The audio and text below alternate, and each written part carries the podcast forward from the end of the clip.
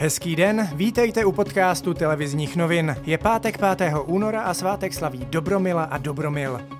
Dnes bude zataženo až oblačno, místy mlhy a déšť, ojediněle mrznoucí. Na severu a severovýchodě bude ve vyšších polohách sněžit. Teploty se budou pohybovat mezi 3 až 7 stupni Celsia. V 1000 metrech na horách bude kolem nuly.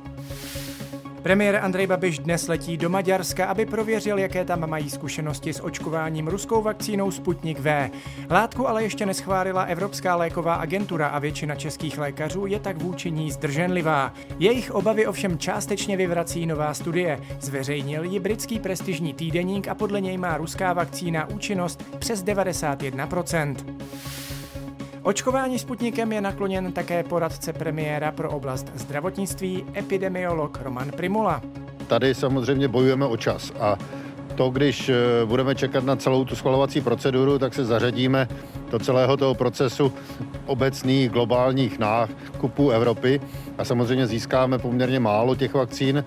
Je určitým riskem, to nikdo nepopírá, vyjednávat ten kontrakt předtím, než bude schválen, ale to se dělalo u řady jiných vakcín a myslím si, že to je cesta, protože jinak nejsme schopni zabezpečit dostatečný počet vakcín adekvátně rychle.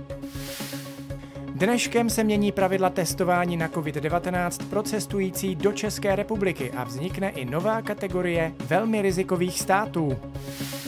Širší vedení komunistické strany dnes bude jednat o další podpoře vlády. Právě díky komunistům získal menšinový kabinet důvěru a doposud vždy prosadil i prodloužení stavu nouze. Tentokrát se však na jejich podporu spolehnout zřejmě nemůže.